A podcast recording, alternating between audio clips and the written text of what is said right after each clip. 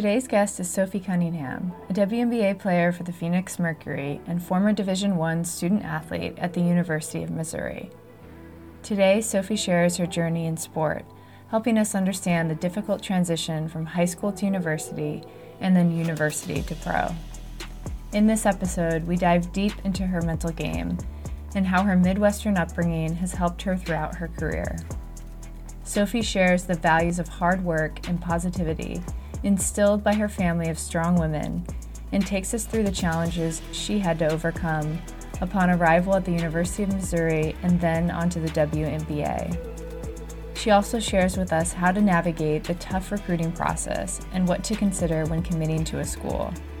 So, if you are one of those female athletes who are about to face some changes, like leaving for university or having to adapt to a whole new life and a whole new role on a new team, this episode is definitely for you. Sophie reminds us that sometimes all we can do is give it our best and control what we can control. She highlights that you don't always need specialized equipment or the best coaches to put in the work. Her journey from a small Midwest town to the WNBA portrays that if you truly work towards your dream and give it everything you've got, there is no one stopping you. I'm so excited to share this powerful conversation with the Viz community. Sophie, welcome to the Voice in Sport podcast.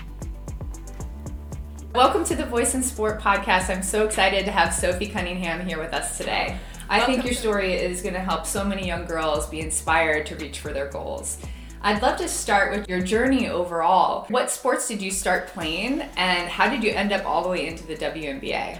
I am from Columbia, Missouri, and I actually grew up on a farm. We had 25 horses growing up. We had some chickens running around. And so we were just around the farm life. But I will say, Columbia we're, we're still a big town, but we're not a big city. But I grew up playing all types of sports. I did soccer, basketball, swimming, volleyball, golf, gymnastics, did some horseback riding there for a little bit.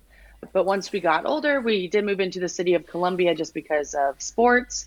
And that's when, around that high school time, I narrowed it down to volleyball and basketball. And so we went to Rockbridge High School, played sports there for four years, graduated there, went to the University of Missouri to dual sport in volleyball and basketball, but ended up getting injured. So I just played basketball there. Had a really fun four years, accomplished a lot. And now I play out in Phoenix, Arizona for the WNBA for the Mercury. Amazing, an incredible journey. I really encourage girls to play multiple sports. What kind of influence did playing multiple sports have on you as an athlete? Yes. First of all, I think it's a, a, testament to my mom and dad because I think a lot of parents think that their kids have to choose a sport coming out of the third grade. And that would be really easy for any athlete to get burnt out and for you not to use other muscle and, and different types of footwork. And so they have always wanted us to play as many sports as possible because golf works with your hand eye coordination, soccer works with your feet, volleyball helps with jumping. Like everything plays into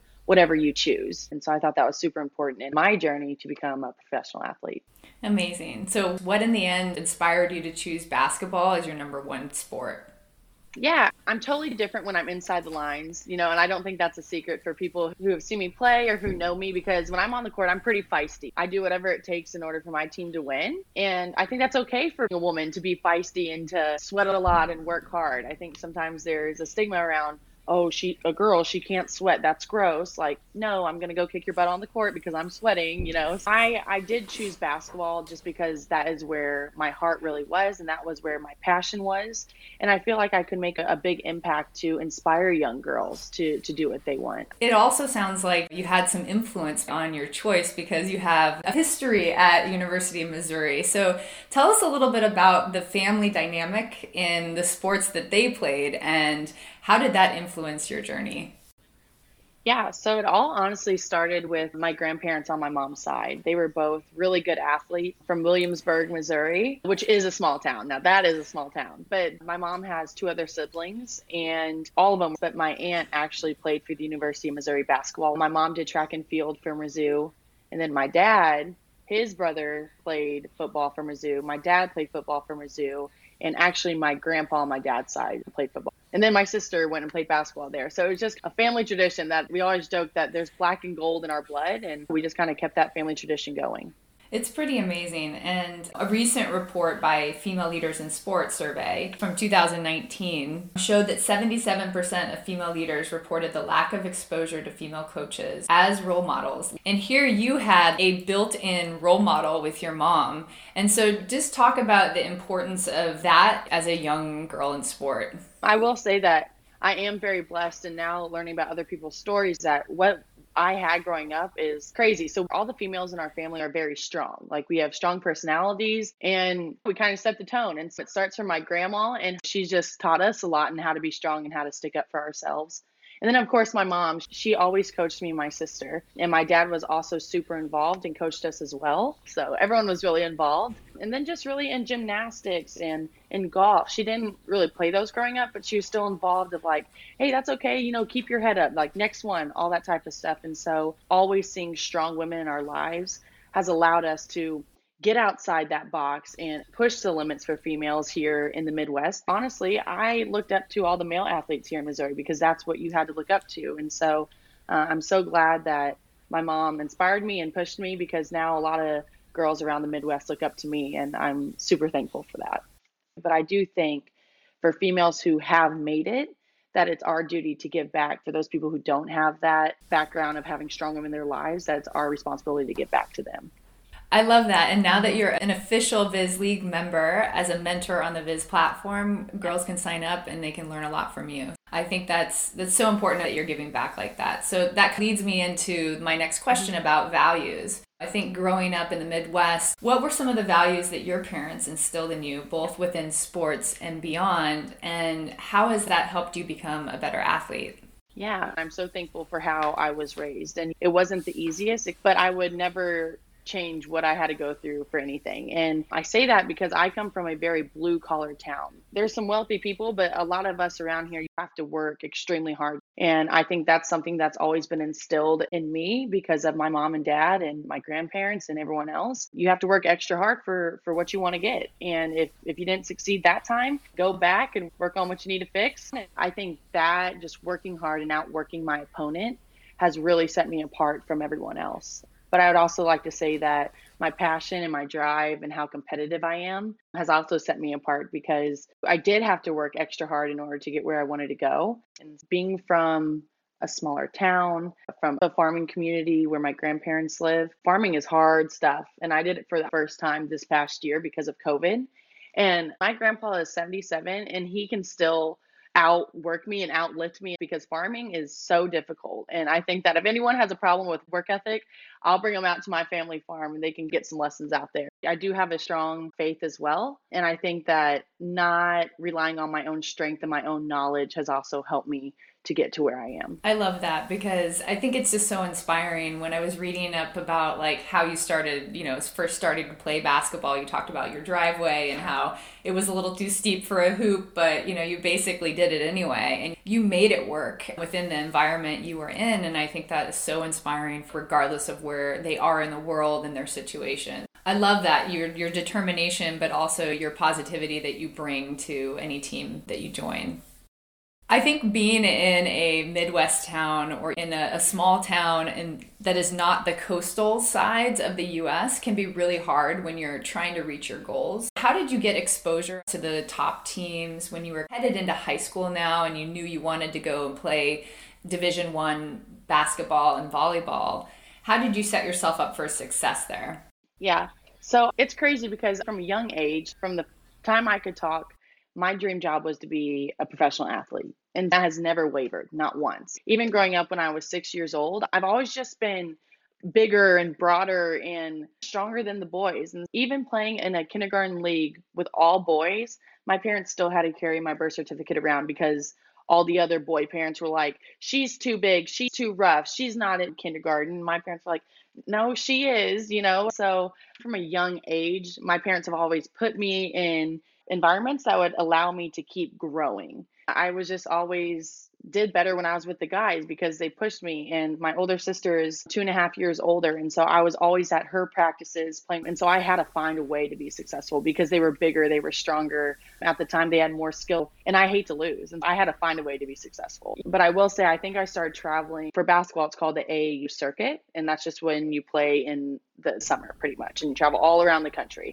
I played out of a team in Kansas City called Eclipse we were all kind of from smaller towns. Some were from Kansas City, which it's a big city, and th- there are some really good athletes from there. But the majority of our team was from smaller towns, and we were really, really good. We actually went to all these coastal tournaments, and everyone's like, "Oh, they're just some Midwestern team," but we actually beat all of them. And I'm not even gonna lie because I'm proud of us. But having professional athletes as parents, you have better resources. You have the top most elite trainers from a super young age. And and there's a lot more opportunity on the coast and that's just facts. And for us to be from small towns here in the midwest to go in and win all these tournaments were huge. It was fun for us because we're like yeah we might look like this but we're still going to beat you on the basketball court. It did bring its own challenges and that is if you wanted any recognition for being an All American in high school, for being ranked. You had to kind of be from these coastal areas. My goal was to prove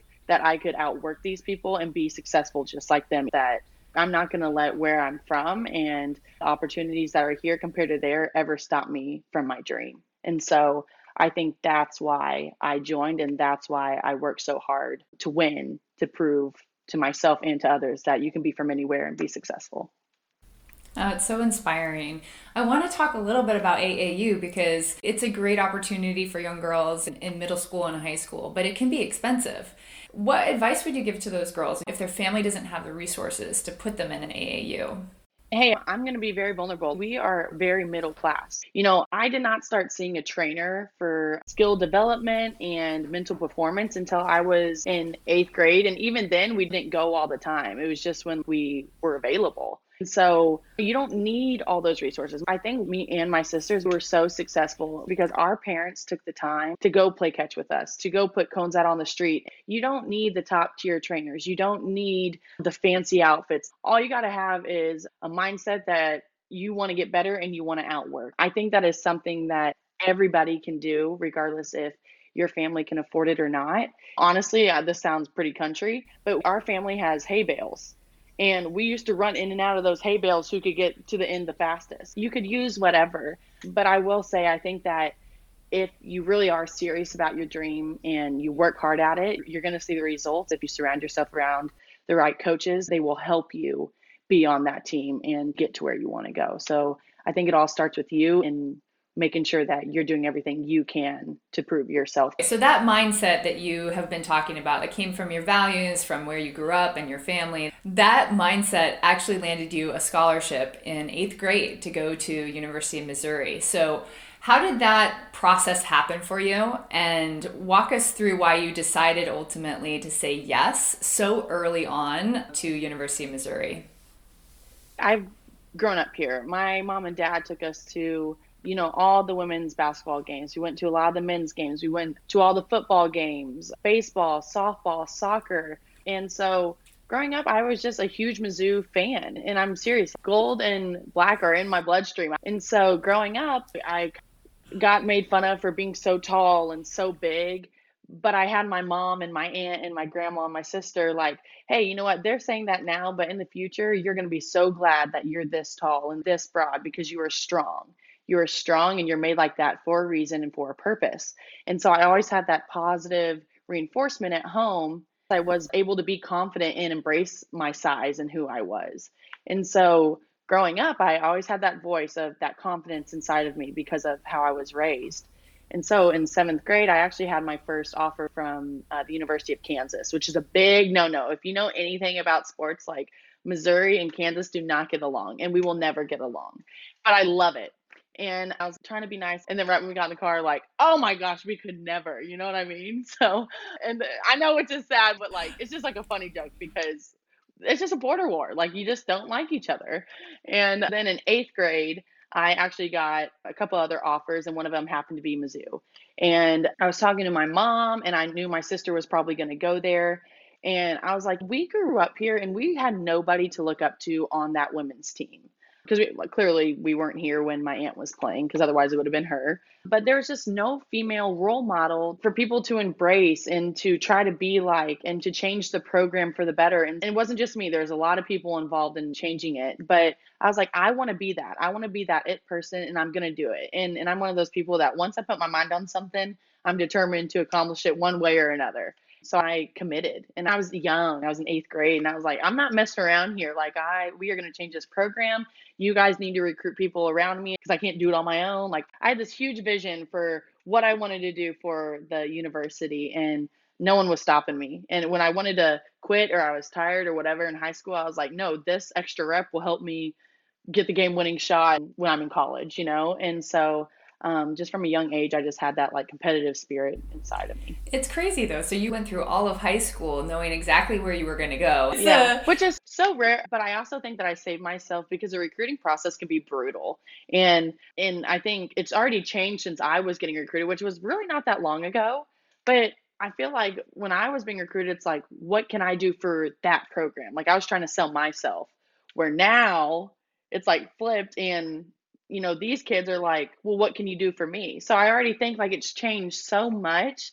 And I'm just like, these kids and parents, especially the parents, they need help with this recruiting process. And I'm so blessed that I skipped that whole process because oh my gosh, I would have gone crazy. I already know. So. well, what what advice do you have now for girls in high school that are getting different offers and they're considering when they're not quite sure how to navigate recruiting and and i know the process has shifted a lot and it's always shifting especially now with the name image and likeness updates and mm-hmm. new legislation that will probably be passed in 2021 but in general how would you advise a young girl to think about how they choose a school yeah i think everybody always want like they want to be the leading scorer their first year the freshman year like they want to they want to have that stardom right off the bat where that is no, that is not how it works. Like you have got to work your tail off in order to have that confidence to go out there and ball out. And everyone says that you will have this feel in your stomach or somewhere that in your heart, in your mind, that this is the right place. And it's really hard because you really have to try to peel back all those layers, all the bright lights, all the the gimmicks and what they can offer you, all the shoes, all the shirts, like all that, and really be like, does this coach really fit my morals? Does their work ethic and their vision and how they're going to develop me, and more importantly, how are they going to help me after the ball stops bouncing? How are they helping me be a better person outside the lines?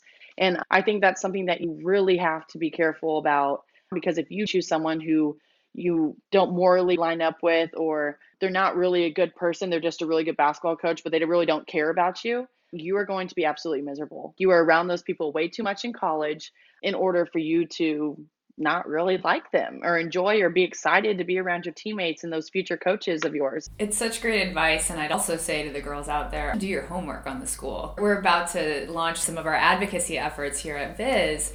And mm-hmm. it is so important to understand is that school you're about to go consider, are they NCAA compliant? Are they Title IX compliant? What sort of lawsuits have been filed against them? How do they treat their female athletes? It's so important. Yeah. And another thing you can do is reach out to old players, reach out to current players if you're comfortable enough. And if you're not, have your parents reach out to their families. I think it's okay to reach out to people who've been through it or going through it. So, yes, do your homework. That's probably the most important thing that I didn't say is do your homework. it's a good life lesson for whatever you do, whether it's a job you go into, a team you go into, even the WNBA. Like, who are the owners? How is it structured? How's their team? Is it diverse? I think those are things that you might not think about when you're younger, but then as you become older and get more experience, you realize, wow the context of what I'm walking into is also going to be an important part for how I feel every day. So, I want to talk about just the commitment before we move on to your experience at University of Missouri because I do feel like there's still a lot of pressure for young girls to like commit early. And so, you know, you committed at 8th grade and it turned out great for you and you had an amazing career. So, it all worked out for you, but would you advise young girls to commit that early to a school? Yeah, I would never change my experience for anything, but I also never thought about getting to the next step. Like I knew my dream was a WNBA, but I also know that if I went to a school like UConn or Notre Dame or Baylor, that they have all Americans and WNBA players coming out of their program left and right. And so they obviously know they're doing something right. And they obviously know something that a lot of coaches are, are trying to do. And I think that is one thing. And it's not about this, and, and I've never been about this, but if you want sponsorships or you want to be picked higher in the draft and better offers overseas, like where you go plays a huge part. And I hate it. I hate that it's this way because it's so political. And I busted my tail enough that I've been able to make it, but it's not the case for a lot of people. And those people who did not go to those schools, they'll tell you the same exact thing that like, well, if I did go to those one of those schools, it would probably been a lot easier for me to get those sponsorships and to get picked higher in the draft. And so um, I think if you feel a certain way and you feel like it's the perfect fit, then yes, go for it.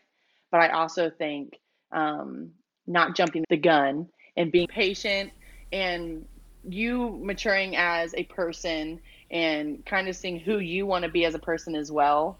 Uh, because from eighth grade to your senior year of high school, it's going to change and you're going to mature and your mindset's going to mature. And so I think there is also some cool things about waiting. Awesome. So you have this amazing work ethic and this mindset that is going to get you ready for college. And let's talk about that transition. A lot of girls are nervous about this transition of going from high school to college. I did it myself as a Division 1 athlete. What advice would you give to girls that are about to go through that transition? Yes. So my sister was on the team, but even if she wasn't on the team, I would have found someone to help show me the ropes of things to do, things not to do, things that the um, coaches like that players do that they don't like. I think for me, and I'm going to be very honest, that I went to to high school to college in order just to play basketball, and, and I hate that now. But I was never very excited about school. And that's no surprise to anyone who knows me. I just wasn't. And like I said, I wish I was different, but I'm not. And I had to learn how to do time management because high school for me was a breeze. The classes were easy, whatnot. But now in college, it's different. And so you don't want to take it for granted that you're having someone pay for your school. You want to give your best effort. And I wish I had that mindset when I was playing, but I didn't. So I had eight hours of study hall all four years of college, all four years. And it's usually just freshmen in order for them to figure out how to do school, how to manage when to eat, how to manage practice, and all this stuff. But for me, I had all four years uh, of eight hours. And so I think that it is important that transition. Our practice started at two but you had to be there an hour early at one. And a lot of our school got done at 12:30, at 12:45. But it's that time management and that planning of how am I going to get from point A to B in time in order to be ready for practice, to get that treatment, to get taped. And then after that, you have weights. So practice is from two to four. Um, then you have weights for 30 minutes after. And then you got to get to the dining hall in time before it closes in order to eat a good meal to make sure your body is performing at an elite level. I think that's something that I just didn't realize is in high school, you have practice for an hour and a half and you're done. And you can get there five minutes before it starts. But at college, you got to get your mind right because everyone's good at this level, right? So it is smart to get there an hour early to uh, prep. I might feel tired and I have four tests tomorrow, but I can't think about that. And I have to go out there and compete in order to push my teammates to be their best selves as well. And so I think there's just so many little bitty parts that they just don't tell you. If you wear the wrong shirt, you're going to get in trouble and you're going to have awareness training. And awareness training is not fun. I've had it multiple times. You know, it, you are going to be out in your community a lot. There's a lot of young boys and girls that are going to be looking up to you. So you have to be careful what you post on social media. You cannot be cussing on social media. You have to pay attention to the music that you're listening to if you do post on social media. So there's just so many little things that are good that a lot of people should be paying attention to but coming out of high school, you just don't really think about all of that. That's great advice and so honest. So thank you for sharing your experience because that transition is hard for everybody. And you had a long line of your family go there. You committed in eighth grade. You had this vision for what you wanted to do for the program. So did you ever feel overwhelmed by your reputation as this positive, energetic driving force? Did that ever feel like weight on your shoulders? I think I have that approach of just trying to be a light and a positive person into any situation I go into. And even though I didn't like school, I still went into the classroom with a big smile on my face and said, what, What's up to the teacher every single day, even though we both knew that I wasn't a very good schooly person, you know? But I had a good approach. And so they end up liking me. I will say, I knew where I wanted to go and I was just so determined. And so that's just who I was and I wore it on my sleeve and I never felt like it was a mask and I never felt like it was fake. If you really think about it, what is pressure? You know, like what are you doing? And I feel like that's where my sports psychologist came in is to help me be like pressure's not a real thing. That is something that humans made up. You know what I mean? And being with my sports psychologist helped me to not feel that pressure and to go out there and just be myself. And so physically I didn't have an issue. I've just been blessed and I didn't have to like catch up or get stronger or do any of that because I did that on my own because I wanted to be successful on the court. But then going into college, everyone's good. And so how am I going to set myself apart from my other teammates, from other people in the nation playing at the D1 level? And that's when I got really into sports psychology. And I talked to her once or twice, three times a week, every week. And, you know, for being 18, 19, 20, 21 years old and trying to take this program to somewhere else, there are a lot of things that a lot of other athletes never had to go through. And so I couldn't talk to my peers. So I, I end up having to talk to her quite a bit. There was one time that I felt that my character was being attacked. I'm probably not the nicest person on the court, even though, like, I'm out there having a, a good time. I'm smiling, I'm laughing because I put in the work in order to have fun when I'm performing in front of tens of thousands of people. And so there was one time in my whole career where I just hated the position I was in. And that was when I had literally all of South Carolina and all of their government officials, all these people, lawsuits coming back and forth, like all these things. They attacked my character. And I think that's when I had to step back and be like, you know, who do I want to be known for? Like, yes, I want to be a competitive, sassy, happy go lucky girl out on the court, but I also need to represent my faith and be a good example. And so I think I turned that into a positive and reflected on how I could be better and how I can be better. And I think that might have honestly been the best thing that's ever happened to me, even though it really, really sucked. Oh, I bet. I think that coming out of that, you must have grown a ton. And working with a sports psychologist is such a great advantage. Talk to us about when you started seeing your first sports psychologist. How did that really affect your game? Like I said, now I don't think pressure is really a thing, but I do think it's all in your head. But there's so much pressure. If you're getting all these awards, you have to perform a certain way all the time. It's like you can't ever have a bad day. So I think I started either seventh and eighth grade. I can't really remember just seeing Brett Ledbetter. He is a life performance coach. He is one of the best of the best now. He wasn't then, like he was very new then. So we grew up together and he helped with our mental toughness. And I think that is so huge because in a game, there's a lot of things that you can't control. And that could be how the refs are calling it. It could be your shot going in. My whole life, I've been trying to focus on controlling things that I can control and owning it. You know, that's all I can do. And I'm going to work my tail off and put my best foot forward every single day. And what happens, happens. And honestly, something that a lot of young girls can do now is visualizing um, yourself in one of those situations. You just turned the ball over, you missed a wide open layup, and then you went to go foul. Like, typically, your mind is not in the best spot right now. But just sitting here, how am I going to react to when that kind of stuff happens? Like, I'm going to take a deep breath.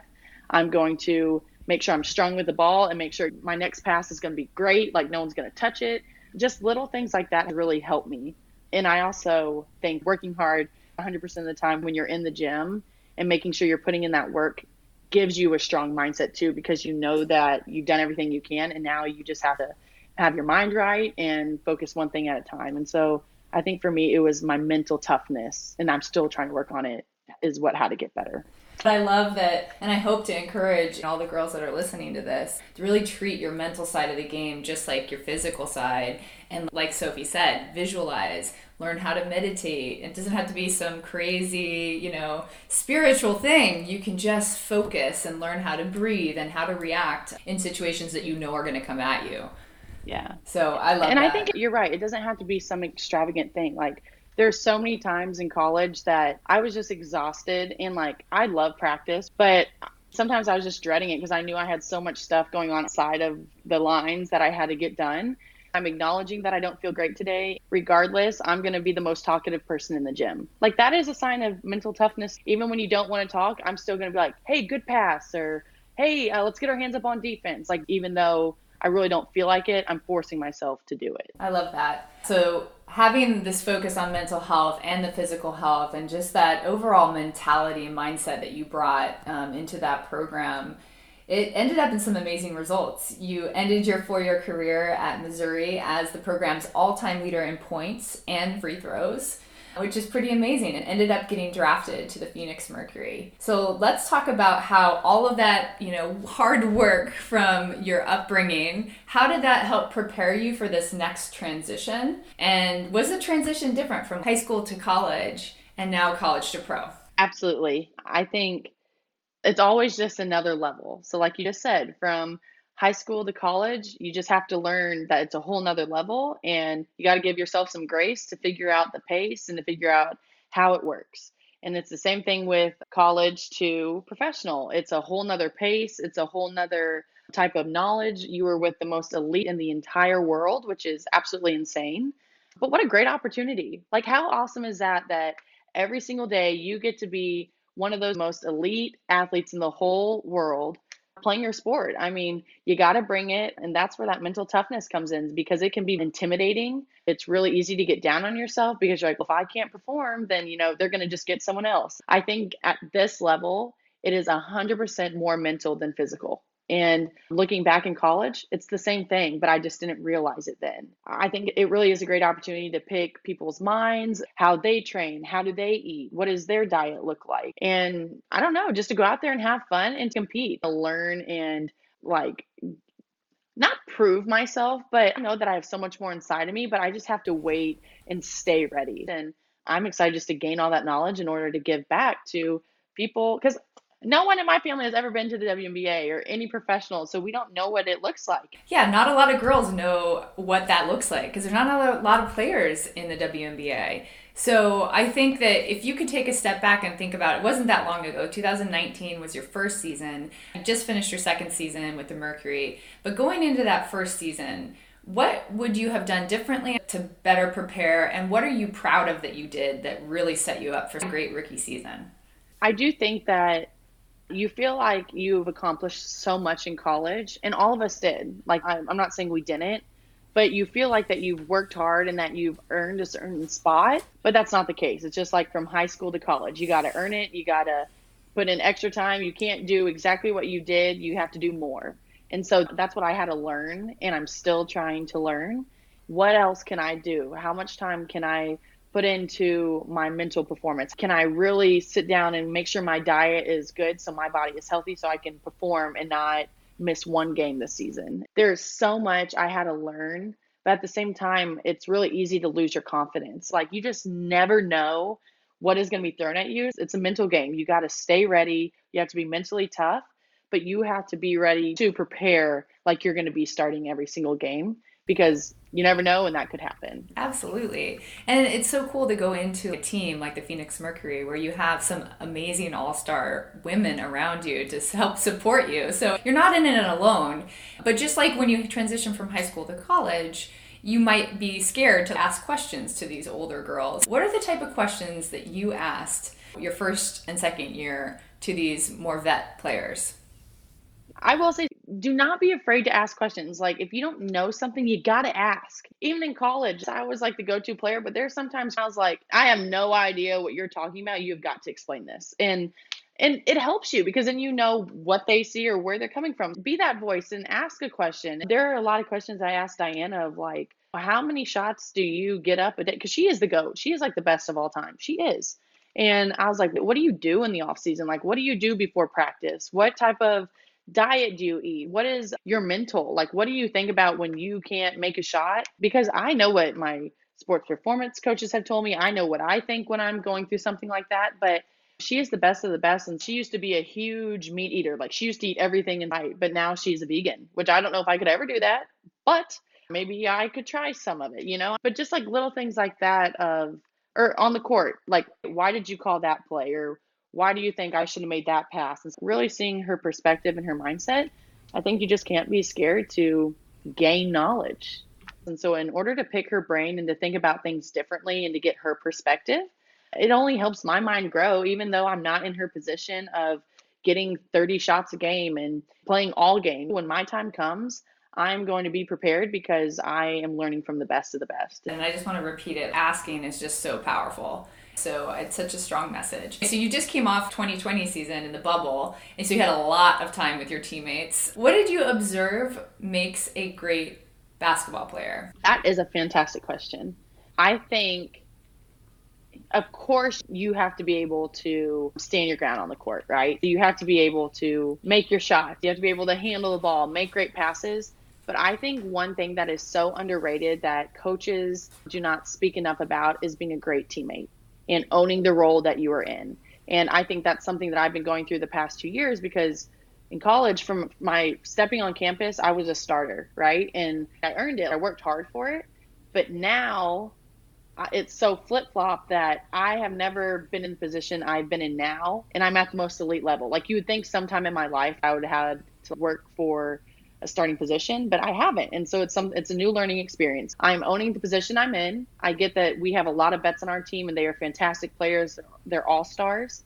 And even though I know I can do exactly what they're doing, it's not my call. That's something I can't control, so I'm not even going to worry about it. What I can control is cheering for them, making sure our defense is exactly what our coach wants. And then also owning my role as a practice player. I don't know why I'm acting like I don't play. Like I do play, but I just am not satisfied with how much I'm playing and, and uh, the opportunity I'm getting. And so my first year, I just wanted to um, be the best player when we were practicing in order to prove myself and keep pushing them as starters. And I think that's helped me this year because I did get a lot of opportunity this year. Like being a great teammate is something that all of my teammates know that I am and that I'm loud, that I bring the energy every day, that I'm passionate like that is what I own and I do it religiously every single day. And do you feel like the coaches and the, you know, the managers of these teams, they recognize that quality as a as an asset? Oh, a hundred percent. And I think it's so funny because I'm at the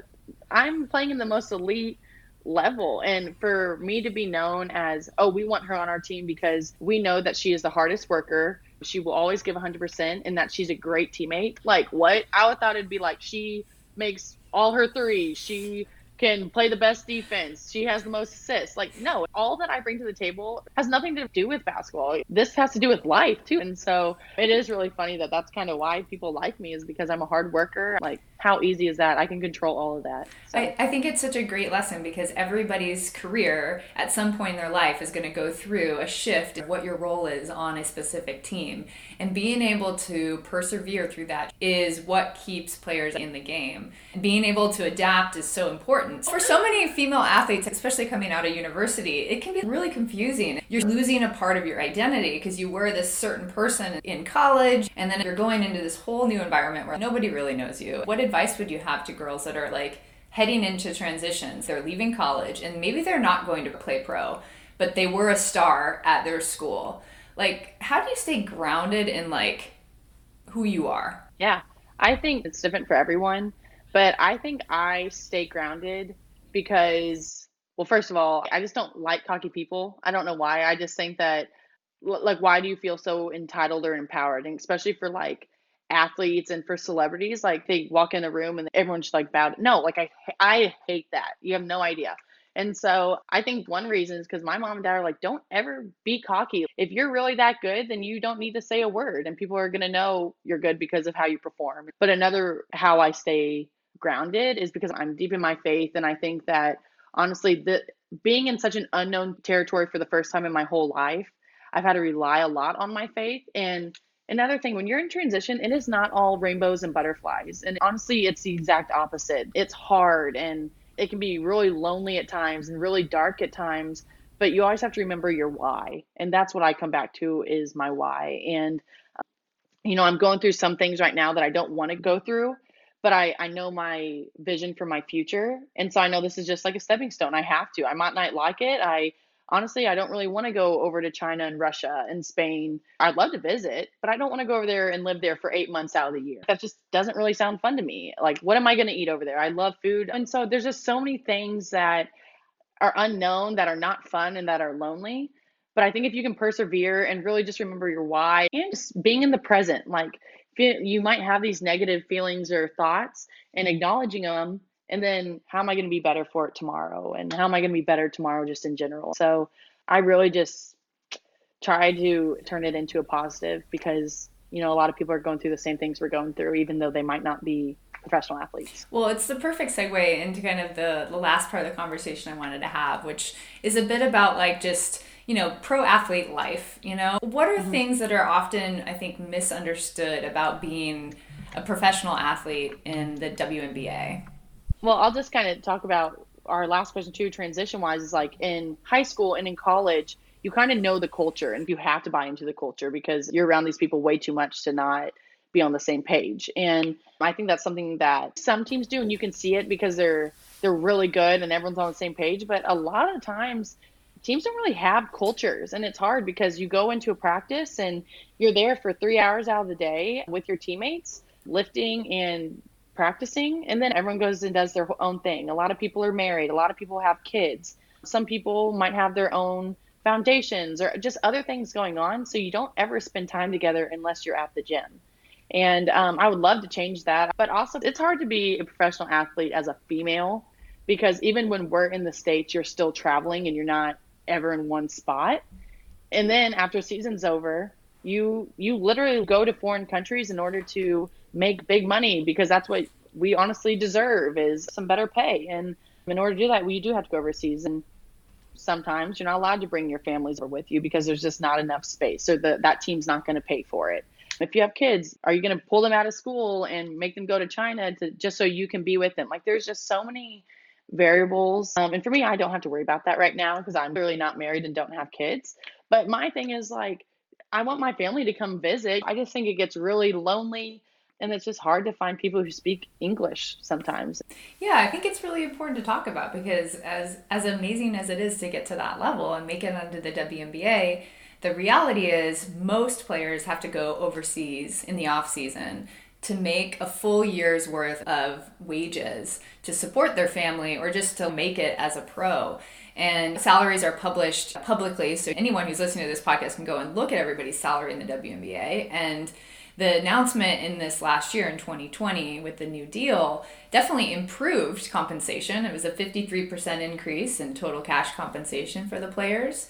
And there were added benefits and there were good things that happened in that new bargaining agreement but it still isn't quite there yet. I wanted to ask you like all this mental toughness and strength and power and confidence that you get from sport and from playing sport all these all these years. How do you use that and channel it to fight for equal pay for female athletes? I will say that we're talking about all these things that we struggle with, but there's so many awesome things too. And so I am very blessed and grateful. I can channel it because I, I really think it's a cultural issue. There's a lot of people who don't support women's sports, but there are 10 times the amount of people who do and who do respect us and who do want us to be successful. And I think being a professional athlete, it's kind of the same thing as being a woman in um, a business atmosphere. I don't know why people don't think we are equal to men. Like, I, I don't know. Because honestly, when there's more women involved, stuff gets done. But I think that we can keep fighting this fight and keep pushing things that people don't know that us as women as athletes have to go through and put it into light and that's something that i can do is tell people. Simply just have a conversation. And it doesn't have to be you're right you're wrong. Just inform people of what it actually really is. Yeah i think what you said is spot on. That's why we started VIS. We want to bring more visibility to what's really happening in the world of sports. And and that's really across all things like mental health side but also on the advocacy front I think if we talk about what's really happening and what the environments really are like, I really hope that more people will jump up, men and women, to be allies in changing it. When you think about talking to a girl who's in high school and college, what would you say to a young girl who wants to advocate and help support equal pay for pro athletes? Oh, that's such a good question. Think of your 13 year old self, and your dream is to be a WNBA player. Do you think that the pay would ever cause you not to follow your dream? Mm. You know, no, I know because if I wanted to really get paid, I would have become a doctor. You know what I mean? And so I think honestly, don't be discouraged because of what we get paid. But I think the more that we can unite and have conversations and just keep being you and, and be confident with your shoulders back, head up high, don't get discouraged and follow your dream. I love that.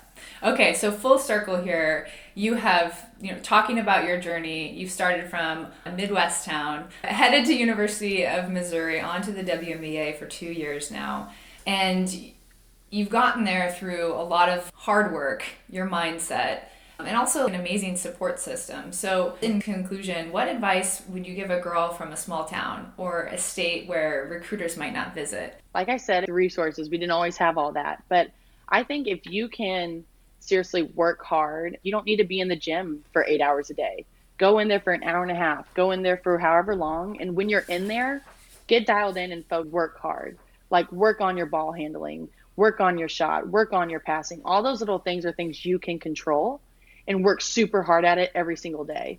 Another piece of advice when we did drills, we'd go through it like twice with our right hand, and with our left hand, we would go through it four times so it could be equal.